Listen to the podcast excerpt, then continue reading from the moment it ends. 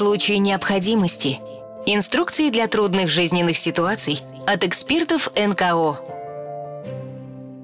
Здравствуйте.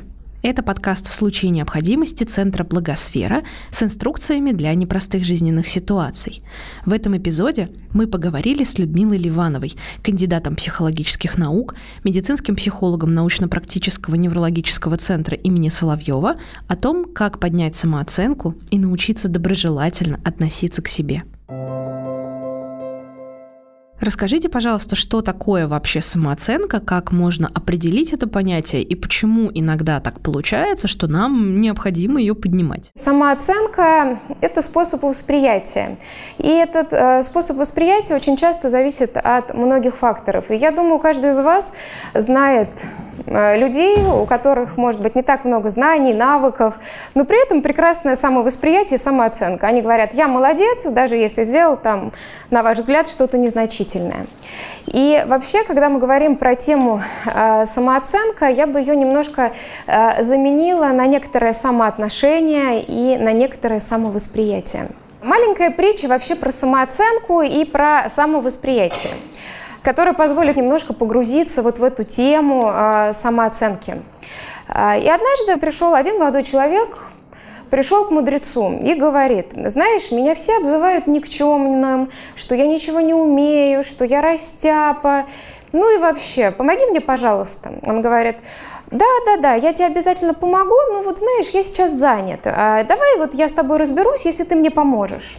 Молодой человек, конечно, очень огорчился, что и тут э, как-то к нему отнеслись не очень, но решил выполнить задание. И мудрец ему говорит, вот тебе кольцо. А, иди, пожалуйста, на рынок и продай его, но так, чтобы не меньше одной золотой монеты.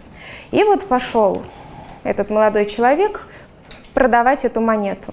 Все над ним смеялись, говорили, ой, это кольцо даже не стоит э, одной серебряной монеты, а ты захотел одну золотую. Как такое вообще может быть?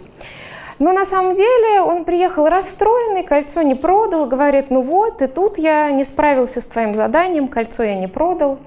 А он говорит, ну да, ты вот, наверное, прав, что вот тебе сказали, что оно стоит максимум две серебряные монеты. Давай-ка ты съезди к ювелиру и узнай, а сколько оно на самом деле стоит. И поехал он к ювелиру. Ну, было одно условие. Кольцо продавать было ни в коем случае нельзя. Когда ювелир увидел это кольцо, он стал его рассматривать в лупу, стал наблюдать, какое оно, положил его на весы и сказал, ну, знаешь, если ты немножко подождешь, я за него заплачу 78 золотых монет.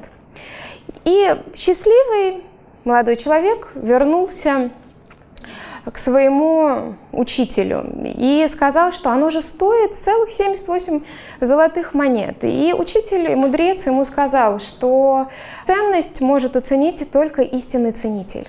И вот когда мы говорим про самооценку, мы всегда с вами говорим про то, а кто это может оценить. Когда мы говорим с вами про самооценку, этот способ самовосприятия, он всегда связан с определенной нашей жизненной историей, с тем, как нас оценивали, как мы привыкли себя оценивать. И когда мы говорим про самооценку, здесь вот, э, мне кажется, очень важно, знаете, сказать какие вещи, что и низкая самооценка, и высокая самооценка, они на самом деле одинаковые. И когда мы говорим про самооценку, здесь важно что? Что на самооценку влияет такие качества, как перфекционизм. Я всегда стремлюсь все сделать очень хорошо. Я не могу делать все плохо. Если я делаю, то делать идеально. Это очень у многих есть. То есть я иногда даже дело не возьму, потому что я его не сделаю хорошо. Влияет на самовосприятие, да. И это всегда определенное внутреннее ограничение. Оно не связано с другими людьми. Это такой внутренний голос, который говорит, ты должен сделать лучше, это не подойдет. И сразу сюда вытекает следующая часть, которая связана с самооценкой, это самокритика. Потому что самый страшный критик – это человек сам когда он себе скажет, ты плохо сделал, ты сделал не так, недостаточно хорошо. То, что влияет на самооценку, когда люди себя сравнивают с другими, когда планка не то, что я умел печатать 100 слов в минуту, а теперь умею 120. Человек себя сравнивает с кем-то другим, с каким-то образцом идеалом. Когда человек привык больше заботиться о других людях, нежели чем о себе. Ну, например, сделать что-то для другого хорошее и полезное намного легче психологически, чем для самого себя.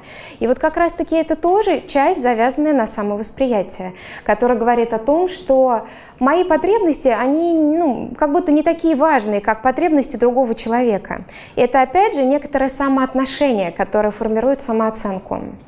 Чувство, э, там, что другие лучше, умнее. Да, иногда может казаться, что я как будто бы не дотягиваю, хотя по параметрам вы можете во много раз переходить.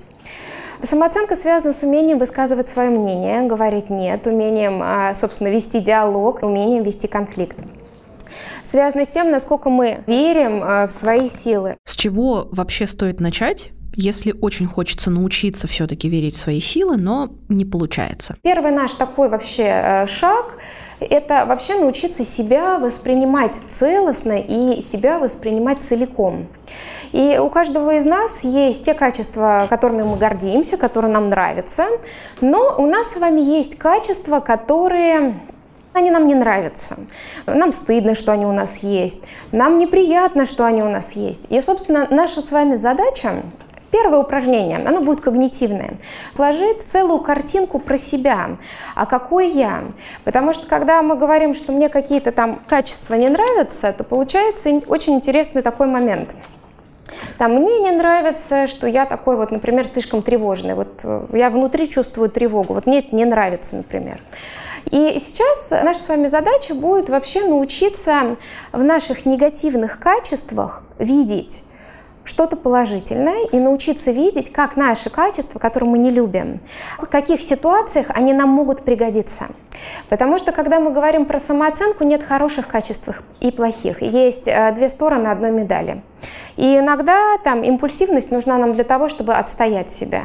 И тот же самый эгоизм. Иногда тревожность, она позволяет хорошо выполнять многие виды работ, и вас, наоборот, могут на работе продвигать за счет того, что тревожность формирует в вас ответственность. А как человеку определить, какие качества и чем могут быть ему полезны? Самоанализ все-таки сложная штука. Итак, наша с вами задачка э, сделать табличку, в которой будет четыре столбца.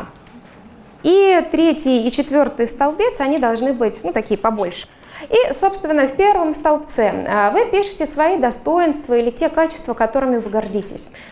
А второй столбец – это наши недостатки, ну, то, что мы считаем своими недостатками. Третий столбец – ситуации, в которых недостаток вам уже хоть раз пригодился. И а, четвертый столбец – положительное качество внутри недостатка. Почему мы сейчас, прежде чем мы вообще начнем это все выполнять, почему это важно? Давайте вот мы с вами представим, как будто мы строим домик из кубиков, да, вот пирамидку. И будет одно качество, второе, три, ну, третье, четвертое, пятое. На него что-то будет наслаиваться. И самое интересное заключается в том, что принимаем мы свои качества, там, нравятся они нам, не нравятся они нам, но они уже образуют некоторую структуру нашей личности. И за счет того, что мы имеем, ну, даже те качества, которые нам не нравятся, а, это позволяет нам развивать, ну, нечто противоположное. А давайте поподробнее вот про все эти пункты, э, какие качества туда можно вписать и как их раскрыть. Положительные качества, там, я не знаю, ответственность, эмпатийность, хороший ум, умение дружить, там, а, умение выполнять какие-то задачи. Вот то, что вам внутри себя нравится. Да, вот какие-то качества, которые вы считаете хорошими. Потому что всегда ситуация, когда мы не умеем словами назвать то, что мы из себя представляем, а есть только такое чувство, а, это не дает нам какой-то опоры. А, ощущение внутреннее своего достоинства, названное в словах, оно дает какое-то ощущение уверенности. Вы всегда можете говорить э, про это и другому человеку, и для самого себя, если вы там как-то боретесь со своей критикой. Берем самый первый такой, что мне может в себе не нравиться. Ну, например, самокритика. Я себя критикую. Вот я себя ругаю, вот я себя отчитываю за какую-то там малейшую оплошность. Ну, давайте возьмем ситуацию. Вы недовольны тем, как выполнили какой-то проект на работе или как вы какой-то дома праздник организовали. Все окружающие сказали, да нет, было нормально, все хорошо. А вы вот, например, себя ругаете, что вот это не доделал, это не сделал. Ну, как бы можно было бы сделать лучше. Все хорошо, но вот можно было бы еще лучше сделать. Вот тебе такая примерная самокритика. Ситуации, в которых это качество может быть полезно. Ну, например, когда вы выполняете там какой-то проект. Может быть полезно, что вы анализируете. И, собственно, что может быть э, хорошего в этом качестве самокритика?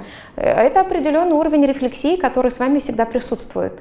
То есть, если бы не было самокритики, не было такого бы уровня осознанности. То есть, я за собой слежу, я хочу стать лучше, а, я стараюсь развиваться. То есть, у меня формируется некоторый уровень осознанности.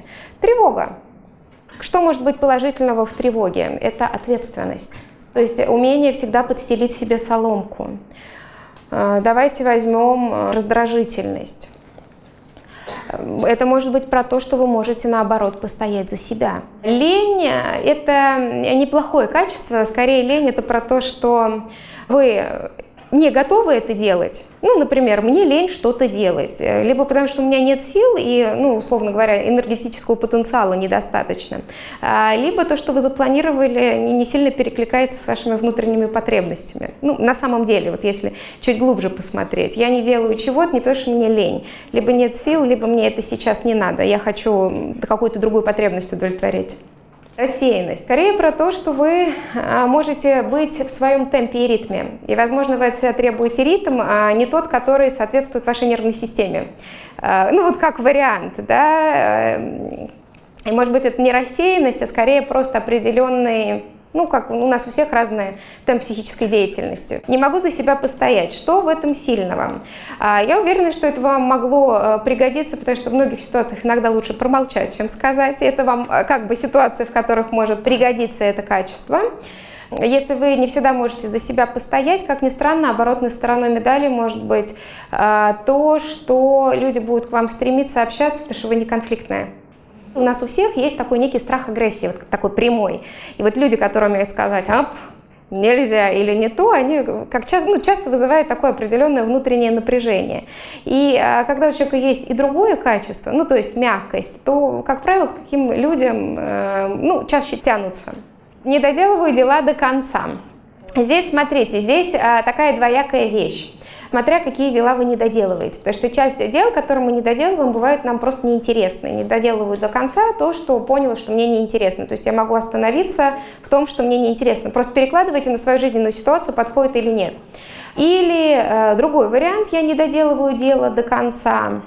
Э, что может быть полезное? То есть мне, э, как смена впечатлений, я люблю все, все новое про новизну. Зато я умею там находить себе новые дела. Вообще вот эта табличка, она доделывается порядка месяца, когда вот вы ходите и просто начинаете обращать внимание, а как вообще я устроен? Вот у меня это есть, а что я с этого имею? Ведь наши качества, они формируются для того, чтобы мы получали какую-то выгоду. И как бы это смешно не звучало, те качества, которые вы считаете негативными, на самом деле а, на бессознательном уровне а, мы имеем с этого выгоду такую, причем а, просто мы ее не осознаем, но выгода у нас это напрямую есть. И когда мы понимаем, собственно, вот этот бессознательный механизм, а какая же у меня выгода вообще внутри от того, что я тревожусь, а какая у меня выгода внутри от того, что там я чего-то не делаю или делаю не так, как ну, моему сознанию бы хотелось или не так, как принято в обществе и в рамках, то здесь как раз-таки выгода. Она может быть очень странной, но бессознательно она сформировалась в связи с определенной нашей историей. Ну хорошо, допустим, табличка поможет человеку понять и оценить его личные качества. А следующий шаг какой? Самоанализу мы худо-бедно научились, надо же еще с собой что-то делать. Любая самооценка, она во многом связана с тем, а, насколько человек к себе относится с добром и уважением, или насколько человек склонен смотреть на себя с недовольством или с равнодушием. И чтобы чуть больше погрузиться в тему, а как я на себя смотрю, я вам предлагаю очень такое простое упражнение. Представить э, ситуацию школы. И вот есть учительница, и вот есть два ученика. И получается так, что два ученика сделали ошибки. Одна учительница говорит, ты плохой, все сделал не так. Она его ругает, старается, чтобы он учился на одни пятерки. Он учится на одни пятерки, но она его э, очень хорошо ругает. А вторая учительница просто разбирает его ошибки, да, говорит, что надо исправлять поведение, но делает это доброжелательно. Как вам кажется, Какой учительнице будет легче учиться? Доброжелательной, правда. И вот а, как раз-таки наша самооценка, она завязана вот с этой доброжелательностью. Она как раз-таки завязана с тем, а насколько вы умеете вообще доброжелательно на себя смотреть. Вот вы смотрите на себя со стороны, с каким чувством вы на себя смотрите? Можно со строгостью смотреть. Как вы еще на себя можете смотреть? С критикой, с недовольством, да, ну, с таким легким раздражением, что надо бы это потрудиться. Можно на себя смотреть равнодушно, но все равно тебе надо сделать, мне все равно, есть у тебя силы, нет у тебя сил, есть у тебя желание, нет у тебя желания. И, собственно, еще один очень интересный момент, он состоит в том, а насколько вы умеете на себя смотреть доброжелательно, когда вы, мы в чем-то неуспешны. Ведь у нас в жизни есть ситуации, когда мы не успешны, когда не получилось так, как хотелось, или вот где-то был ну, ну, провал, бывает такое. И вот насколько вы вообще умеете смотреть вот с этим чувством доброжелательности вообще на себя. Потому что а, когда нам что-то внутри не нравится, мы стараемся от этого, ну как бы вот меня нету нету, я это не чувствую, от себя это откинуть. Но а, секрет заключается в том, чем больше я пытаюсь что-то от себя откинуть, сказать, что мне это не надо, это не про меня, а, тем больше это начинает лезть. Например, человек пытается всем показывать, что он не тревожится, но на самом деле эта тревога будет очень сильно лезть. Или э, человек начинает бояться, что какое-то качество, которое ему не нравится, проявится здесь и сейчас. Ну и, собственно, э, наша с вами задача, да, такая вот э, сейчас следующая, простая, научиться смотреть на себя с добром. И это определенный навык. Э, и этот навык, он э, у нас э, формируется на самом деле в детстве и ну, за нашу определенную жизненную историю. Сложилось так, что очень часто Родители смотрят на детей именно с точки зрения там, критики или строгости или еще чего-то. Но это и правда, потому что ребенок может и хулиганить, и чего-то не уметь, и за период нашего взросления мы много чего претерпеваем. Но штука в том, что вот этот способ восприятия потом а, перекладывается и становится внутренним. Да, что я тоже начинаю себя как-то критиковать, ругать, становиться лучше. И способ, что если себя поругаешь, и себя будешь выжимать там последние соки, а, что это лучше поможет, чем какое-то доброжелательное отношение. Очень часто многим сложно к себе относиться доброжелательно, просто потому, что кажется, тогда я разленюсь и ничего не буду делать. Ну вот э, честно, тогда я вообще ничего не добьюсь и буду каким-то таким и неправильным. И вот, собственно, наша с вами такая простая задача научиться вообще пробовать на себя смотреть доброжелательно. Вообще звучит очень сложно. А как э, научиться на себя смотреть доброжелательно? Это легко сказать, но не так-то легко это сделать. Скажу наперед, что это суперсложное задание для многих, и э, ваша задача будет попробовать посмотреть на себя хотя бы кто может 5% доброжелательности, кто может 10, кто может 20. 100% это вообще очень сложно смотреть на себя вот с таким теплом и доброжелательностью. Это, знаете, практически невозможно. Ну, честно, это так прям надо супер долго развивать. Но наша с вами задача вообще научиться смотреть на себя вот под этим градусом доброжелательности. Вот эти упражнения, которые я сейчас буду давать, их хорошо бы тренировать каждый день. Тренировать э, с точки зрения того, а как вы на себя начинаете смотреть а как вы начинаете к себе относиться, потому что сменить, э, собственно, равнодушное или недовольное отношение к себе или отношение к себе с позиции жалости, его можно изменить только исходя из того, когда у вас будет другой образец. А как можно на себя смотреть и что с вами начинает происходить, какие чувства у вас возникают, если вы начинаете на себя смотреть доброжелательно. Становитесь ли вы более расслабленными, как тренируется этот навык доброжелательного наблюдения за собой.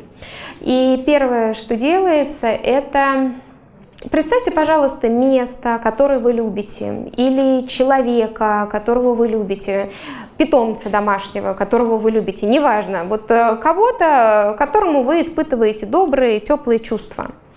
А как вот эти добрые, теплые чувства вы передаете вот э, другим людям? Через что? Через голос, через глаза, там, может быть, через руки, через обнимание, там, в душе чувствуете какое-то тепло, да, вот как мы э, делимся своим теплом с другими людьми, да, вот какой-то любовью, доброжелательностью. У нас будет задание сначала представить это тепло и доброжелательность по отношению к другому, а затем с таким же теплом посмотреть на себя. Обычно после этого упражнения появляются а, три категории ощущений. Первое, мне некомфортно на себя смотреть, я вообще не привык на себя смотреть, я не могу это сделать, как будто бы я ну, не умею. Это нормально, и это вы просто градус восприятия, тренируя каждый день, повышаете от 5% там, до 10, до 15% вот, доброжелательности. Нормально, когда вы только обнаружили, что я вообще про себя забыл, да, вот что-то так живу, что про себя забыл, что я хочу, что мне надо, а какая тут самооценка, да, ведь самооценка, она крепкая в то же самое время тогда, когда мы удовлетворены наши потребности. Тогда я себя чувствую уверенно. Мои потребности удовлетворены. Потребности, как мы помним, пирамиду потребностей по Маслову, они у нас абсолютно разные. Но когда они удовлетворяются, я себя чувствую комфортно. Бывает, когда просто тепло, расслабленность, когда я на себя смотрю, третья категория ответов.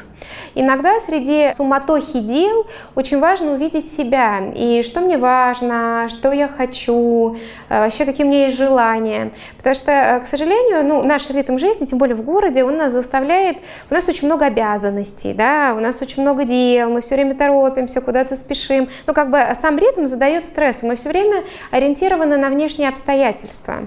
И зачастую, когда их очень много, мы забываем, что есть мы, что мы можем чего-то хотеть. А самооценка, она как бы в первую очередь связана с тем, а насколько я могу удовлетворить свои желания. Да, это вот такой вот достаточно важный момент. Что с нами происходит, если удовлетворить внутренние потребности не получается. И мы переходим к теме, которая всегда есть у каждого, это наш внутренний критик. Тот, кто подтачивает нашу самооценку изнутри. Это тот способ, как нас научили, или тот способ, который мы бессознательно запомнили, как э, самый эффективный э, способ, э, я не знаю, сделать себя лучше. Да, он может быть внешне казаться дурацким, да, что что же я себя ругаю, но тем не менее, бессознательно мы воспринимаем его как а, ну, положительным. И для того, чтобы вообще поработать с внутренним критиком, есть такое понятие, как внутренние субличности. Я думаю, вы слышали, это не про раздвоение личности, это про определенные наши психологические части. Я как мать, я как дочь, я как, не знаю, там, преподаватель, я как работник, я как прохожий, да, ну вот у нас есть разные такие вот субличности. И вот как раз-таки, я думаю, все слышали про субличность внутренний ребенок, кто если не в первый раз ходит на психологические тренинги. И вот у нас есть на самом деле такая вот определенная субличность внутренний критик. А как бороться с внутренним критиком? Он может стать нашим союзником, а не только врагом, из-за которого мы себя ненавидим, постоянно принижаем и считаем, что у нас ничего не получится. Наша задача немножко поисследовать, а что же это за фигура внутреннего критика. А, и сейчас у меня будет просьба каждому из вас включить немножко свое воображение. Наше бессознательное, оно работает с воображением. Наше бессознательное, оно работает с чувствами и ощущениями. Неправильного вы не придумаете. Первое, что я вам предлагаю сделать, это вообще вот немножко внутри себя выделить фигуру вот этого внутреннего критика. Да, вот э, это же все равно какая-то фигура, которая внутри себя ругает, критикует, чем-то недовольна. И э, вот если вы немножко повоображаете, поощущаете, здесь нет правильного и неправильного. Подумайте ответ на первый вопрос, а как выглядит ваш внутренний критик? У меня может быть там какой-то академик, который говорит, нехорошо, маловато будет. А это может быть как какая-то клякса, это может быть какое-то вообще что-то несуществующее, а это может быть просто как образ ощущения. Вот, вот как выглядит ваш внутренний критик? Вот попробуйте его представить, вот запишите, как он еще выглядит. Вот то, что вас э, точит изнутри, да хоть червь, да, вот который покусывает, прям ищите образ. Я сейчас дальше буду задавать вопросы, может быть, вам легче будет представить. Сколько лет вашему критику? Какое у него настроение, у вашего внутреннего критика? Что вообще вот этот внутренний критик хочет? Ответьте на вопрос, чем вам внутренний критик помогает? Это вы считаете, что он вам ничем не помогает. А вы прям станьте сейчас вот на позицию внутреннего критика. Вот сделаем такое, знаете, как это, маленькое актерское перевоплощение. Вы сейчас все, вы внутренние критики. Вот вы прям сидите на стуле, вот, вот перешли, я внутренний критик. Какой я? Вот, да, вот дайте разгуляться своим чувством, да, если я там птица, какая я? А если я там какой-то человек или та же самая я, какая я, да, какие у меня чувства? Там, а какие у меня эмоции, например, там, я злая, я надменная, там, я не знаю, я хочу всех контролировать, да, чем я помогаю, да, вот э, если я стою в этой роли, А, у меня ответ э, тем, что я все контролирую. Мне вот комфортно, я тогда себя чувствую важной и значимой. Не как вы считаете, а как критик считает. Чем он вам помогает? А теперь э, самое важное задание. Спросите внутреннего критика, а чем вы ему можете помочь. Каждый из вас представьте, что своему критику вы дарите три подарка. Подарок может быть и словесный, и любой. Вы в своем воображении дарите, поэтому это не важно. Подарок может быть в удовлетворении какой-то потребности. Ведь когда мы себя критикуем, да, какие-то потребности, получается, у нас не удовлетворены да, у этого внутреннего критика. Ведь внутренний критик – это та фигура, которая пришла из нам из прошлого. Нас так научили к себе относиться. Это не значит, что надо избавиться от внутреннего критика. Он, безусловно, должен быть, чтобы мы себя как-то осознавали, чувствовали, понимали. Но мера интенсивности его влияния, она должна быть ну, какой-то более доброжелательной. Да? Это не значит, что не надо видеть свои ошибки, надо. Просто вопрос, как мы их будем корректировать, с каким чувством. На самом деле это такой хитрый психологический ход, который говорит о том, что вы не делаете по отношению к самим себе. Вот эти три желания, которые вы сейчас написали а, по отношению к внутреннему критику, это три желания, которые вы редко делаете по отношению к себе. Редко себе говорите там, про то, что я хороший, или редко себе дарите чувство любви, или не разрешаете себе отдохнуть, когда пора отдохнуть, или не разрешаете себе исполнить то желание, которое вы хотите исполнить, да, вот не делаете какие-то шаги.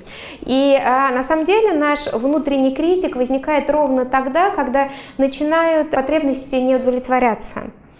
И э, удовлетворяя, знаете как, есть такой вот э, очень хитрый прием психологический, опять же, это будет про нас, но через вот такую образную игру, да, про составные части. Вы каждый день, условно говоря, спрашиваете своего критика, а что ты сегодня хочешь, чтобы ты чувствовал хорошо? Что тебе сегодня надо? Он говорит, скажет, мне надо кофе выпить, конфетку съесть и в парке погулять. Да, и вот вы честно покупаете себе кофе, покупаете за место критика, да, себе конфетку, идете гулять в парке. И смотрите, а как вы начинаете себя чувствовать, когда вы начинаете делать и заботиться об этом критике? Ведь когда вы заботитесь о критике, вы, по сути, заботитесь о себе. И а, проделывая хотя бы такую игру, вот поиграйте с собой, такая игра психологическая в течение недели. Я вас уверяю, у вас какое-то внутреннее состояние и фиксация на себе – и своих достижениях, умелках, она настолько возрастет, самоощущение изменится, нежели на других. Потому что, опять же, самооценка – это когда я себя сравниваю с другими. Получается, что ключ к повышению самооценки – это внимательное отношение к самому себе? Когда мы переключаем фокус внимания на себя, у нас появляется возможность удовлетворять свои потребности, желания, по-другому на себя смотреть. И это все дает нам возможности по-другому себя самоощущать. Призма, под которой мы начинаем смотреть за собой, меняется. И, а, естественно, это не все. Да? Работа с самооценкой – это, ну, слушайте, это вот прям цикл. Там будет блок про агрессию, там блок про тревогу, там много чего есть. Но вот мы делаем вот такие вот какие-то самые простые первые шаги, которые будут завязаны с тем, как по-другому научиться на себя смотреть. Этот подкаст мы записали с использованием средств гранта победителя конкурса по приглашению Школы филантропии благотворительной программы «Эффективная филантропия» благотворительного фонда Владимира Потанина. Запись была сделана на фестивале психологического просвещения «Псифест», который проходил в Благосфере с 18 по 20 ноября 2022 года. Слушайте этот и другие наши подкасты «Не пустой звук», «Третье место», «Как это делается» и «А вы знали» на любой удобной подкаст-платформе.